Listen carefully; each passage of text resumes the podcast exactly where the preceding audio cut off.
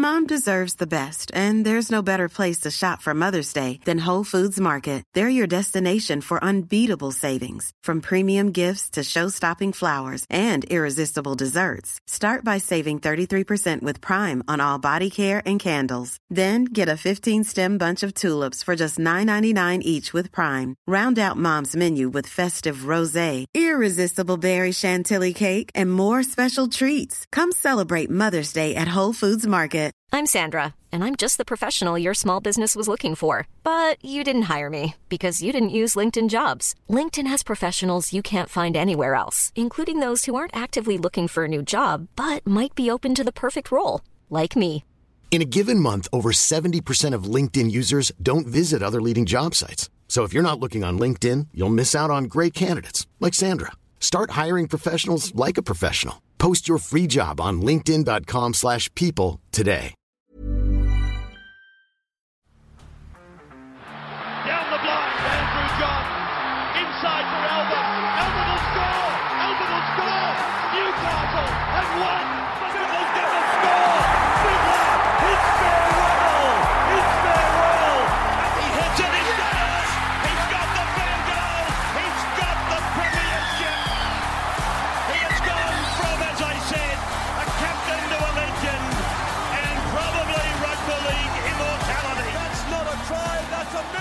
What is up, ladies and gentlemen? Welcome to another episode of Bloke in a Bar, brought to you by the best beer in all the land, Bloke Beer. Get down to your local, grab a case of Bloke Beer. Oh, she was going down well. Even when I got home after the grand final and my tears were rolling down my face as I cried into the depths of my despair, Guru, the beer still tasted good. So it passed a grand final loss test. It passed the grand final loss test. Matter of fact, it passed the greatest comeback in history loss test. That's a pretty bloody good beer to me. Yeah, it always lives up, doesn't it? Absolutely. So grab a case of Bloke Beer from your local Celebrations, IGA Plus Liquor, Liquor Legends, Bottle-O, Porter's Liquor, you name it, independent liquor stores in Queensland, New South Wales. If they don't stock it, just ask politely, hey, could you get some Bloke Beer in? And they'll be able to bring some in. Guru, how you been, brother? Been good, mate. Probably unlike you. I think I've watched that grand final 6 times this week. Oh, my God, I can't watch it, eh? I cannot watch it. Do you reckon you'll ever watch it again? Yeah, I think so. But it's just too raw at the moment. It's too raw. Timmy? I imagine so. Yeah, unlike you, this week, Kempy, the Canberra Raiders actually got a premiership, the Koori Knockout title. Jack White. I think he's still on the Raiders books for another couple of days.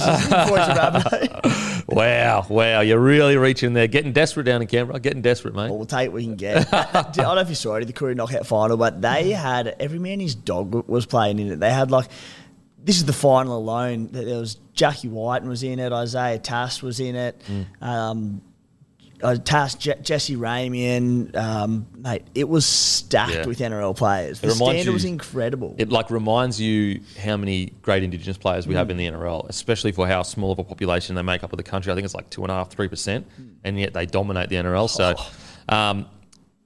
So yeah, shout out to the boys that won the Koori Knockout. Yeah, absolute shout out.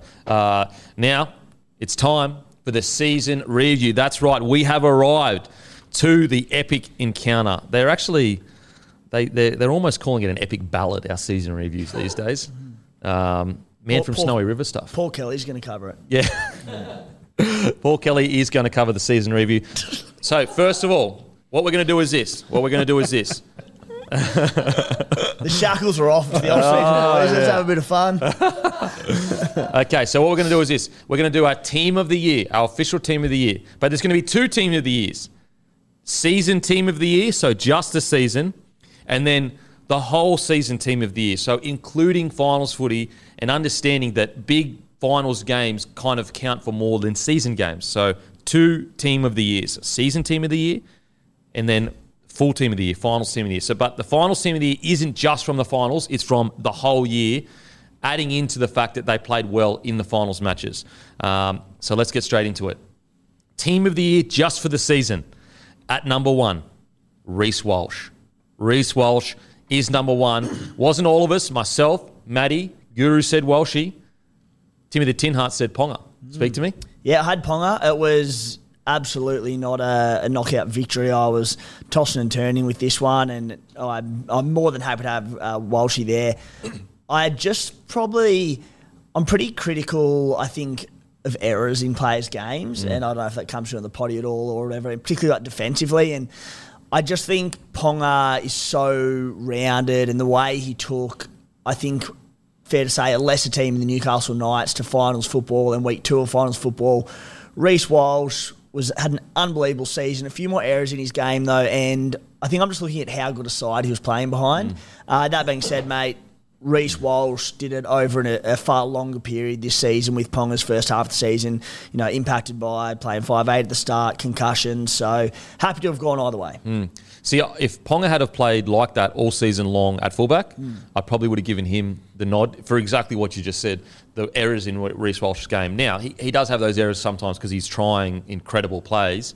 But I just think Walsh, for the whole season, played better. And also, one of the tipping points is when it was Walsh versus Ponga, I thought Reece just played a little tiny bit better. Now, is that because his team was obviously a better side, or is it because Walsh was better this year? But I just thought over the whole season, Walsh, he was better. Completely agree. I agree with everything you guys have both said. And, you know, Walsh in finals too, you know, obviously in the grand final, people want to pick on him and whatnot, but there was two finals games before that that he absolutely brained it in. Yeah, absolutely. So Walsh at the back. Osako on the wing. One of the great wingers season. In the inaugural season, in a side that ended up running, what, 14th or 15th? He was outstanding.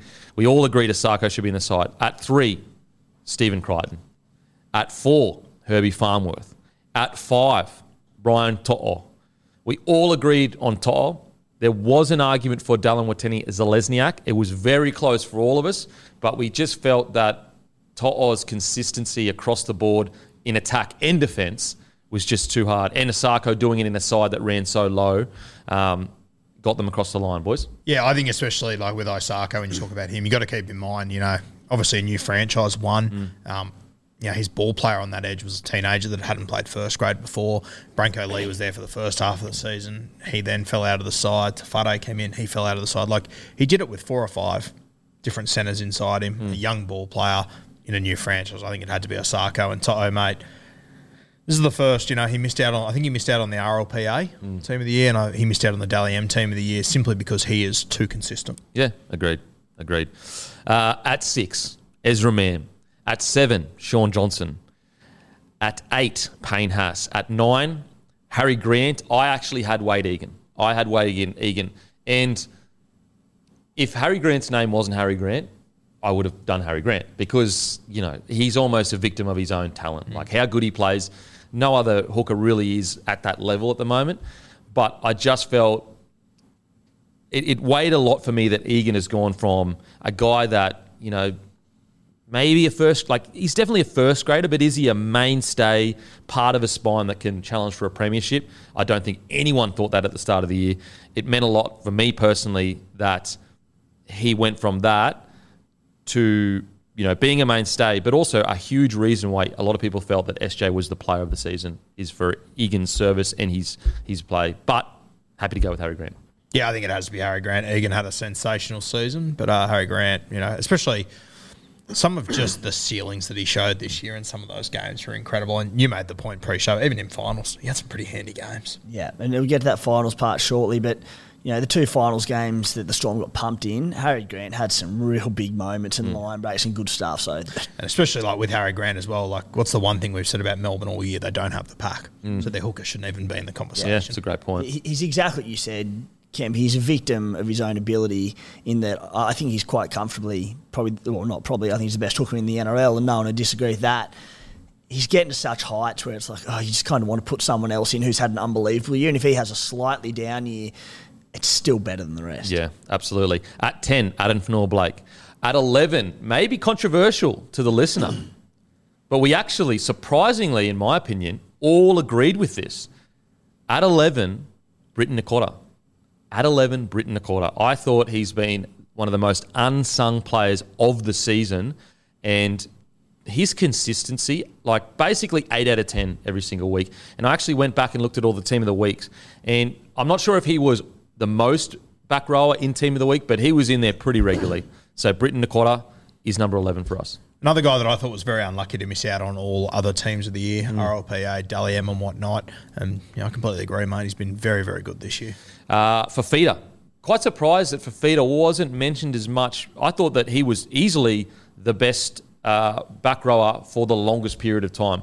He faded a little bit towards the end of the year, but for the longest period of time, I thought that Fifita was easily the best 12. Some close calls, though. Tyson Brazel, very close. Liam Martin, very close, obviously. Ola Kawatu, very close. But this is, we all agree, Nakoda and Fifita. At 13, Paddy Carrigan. But Timmy the Tin Hut, he felt there was someone else, a Smoky, that a lot of people aren't giving credit for. Yeah, the big boy, Tino Fa'asuamaleaui. It was, again, this wasn't one. I didn't actually have Tino locked into my head at team ahead of Carrigan. I just, when we got in, had a chat about this pre-show, I brought it up and I just had talking point Carrigan v Tino because, again, I just, this is no knock on Pat Carrigan because he's a leader of the Brisbane Broncos pack, not a leader, he's the leader. But Tino has done it in a side that has been bottom eight for a number of years, and he carried a pretty underwhelming forward pack this season off his own back, him and obviously Dave Fifita. And I sort of compared the stats of a lot of these players that were up for contention, and having a look at those two boys, Carrigan and Tino. Tino played 4 less games than Paddy Carrigan, and he ran for a handful more metres than him. Same offloads across the year, same tackle breaks. Tino had 6 tries to 2. I just think what he did in a significantly lesser side and, importantly, lesser pack, to me, possibly notched him ahead. But, look, I said he wasn't locked in, so I'm more than happy for it to be Paddy Carrigan. Yep. And I think also another guy, Isaiah Yeo, if you wanted to slot him in at 13, you could. I do think that he had a bit of a slower start to the year and really built into his season. I think during the Origin period was a really good a reset moment for him where he kind of realised, okay, maybe I'm passing a bit too much here and I need to run first. But, yeah, so he really, built in towards the end of the year. What do you got there, Matty? Just something on Nikora. 18 line breaks in 25 games, which is easily the most for a forward in the NRL. The next highest was 12. So not even close. See, that's why Britton Nakoda, I don't understand why he wasn't in more conversations. Like, the most line breaks of any forward in the comp in a side that scraped into the finals. Played 80 minutes every week. Yeah. Okay. At 13, Carrigan. Now, it's time for the finals team of the week. So just to be clear, guys, this isn't just the finals, but it's when you add in the fact that they played in the finals and how well they played in the big games. Were there any changes? At 1, Walsh keeps his spot. Osako keeps his spot. Critter, Farmworth, To'o, all keep their spot. Mam keeps his spot at 6. At 7, Nathan Cleary. Nathan Cleary gets the nod for the whole year as the best 7 of the whole season. I think that although SJ had an incredible year, when the business end of the season come, finals footy, Cleary was the best player of the final series. And also, he didn't play too badly in Clubland as well. And I just think that got him over the edge, and we all agreed. Yeah, 100%. I think it had to be Nathan Cleary. I was just going through his final series, mate. Like, have a look at SJ this year. He had a fantastic season, but, he didn't beat a top 4 team this year, SJ. Nathan Cleary won 6 from 7 games against top 4 teams this year. In the finals, he played the other top 4 teams. Against the Warriors, he scored 16 points. Storm, he scored 18 points. Broncos, he scored 12 points. He averaged 15 points across those games, 46 points in 3 games. Man of the match in each and every one of them for me. When you do things, has to matter. Nathan Cleary was the best halfback. Now, also, stoked to announce, Nathan Cleary was our most valuable bloke. That's right. He was voted by you guys as the most valuable bloke. We'll do it again next year. But, yeah, Nathan Cleary voted most valuable bloke of the 2023 final series. Just on that as well, when you look back, as I said, Nath won 6 of 7 games against top 4 teams. The last game that he lost against the top 4 team was round 1 against the Broncos. Yep. And how did that finish? Yeah, and it was, 1 point or something that they won by? Or 13-12 when the Penrith Panthers were in all sorts. Jeez, they looked awful. And then, of course, he plays that same team in the last game of the season. And just, did something sad. Okay, at 8, Haas keeps his spot. 9, Grant keeps his spot. At 10, Liotta gets the nod. I just think that, he's flown under the radar all season, but he's still been really good all season.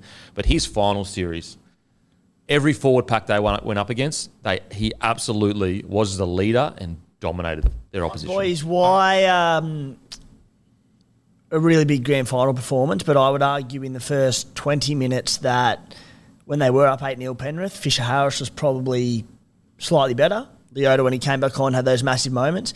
Across the finals, and this isn't a disagreement, I'm just curious, why Liotta over Fisher-Harris, who are, in a lot of ways, pretty similar players? Once again, for me, when you do things has to matter, and he was the best forward on the field in the grand final for me.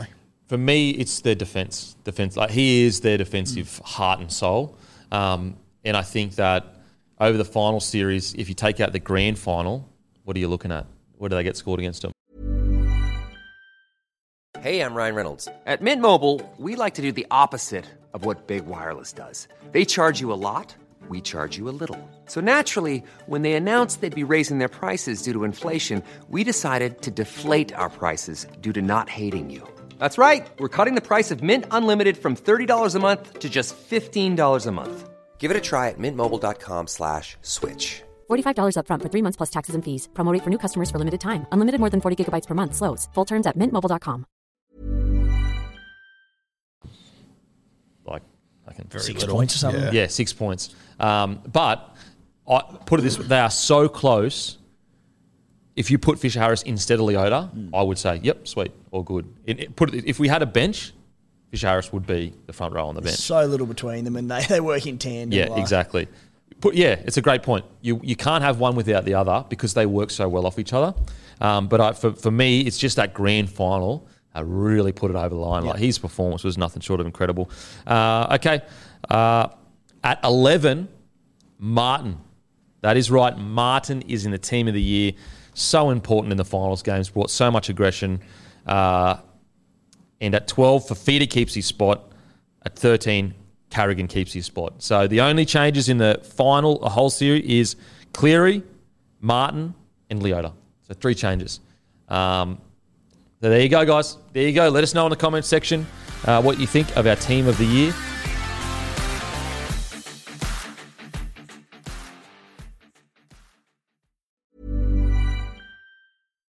Why don't more infant formula companies use organic, grass-fed whole milk instead of skim? Why don't more infant formula companies use the latest breast milk science? Why don't more infant formula companies run their own clinical trials? Why don't more infant formula companies use more of the proteins found in breast milk? Why don't more infant formula companies have their own factories instead of outsourcing their manufacturing? We wondered the same thing. So we made Byheart, a better formula for formula. Learn more at byheart.com. Mom deserves the best, and there's no better place to shop for Mother's Day than Whole Foods Market. They're your destination for unbeatable savings, from premium gifts to show-stopping flowers and irresistible desserts. Start by saving 33% with Prime on all body care and candles. Then get a 15-stem bunch of tulips for just $9.99 each with Prime. Round out Mom's menu with festive rosé, irresistible berry chantilly cake, and more special treats. Come celebrate Mother's Day at Whole Foods Market.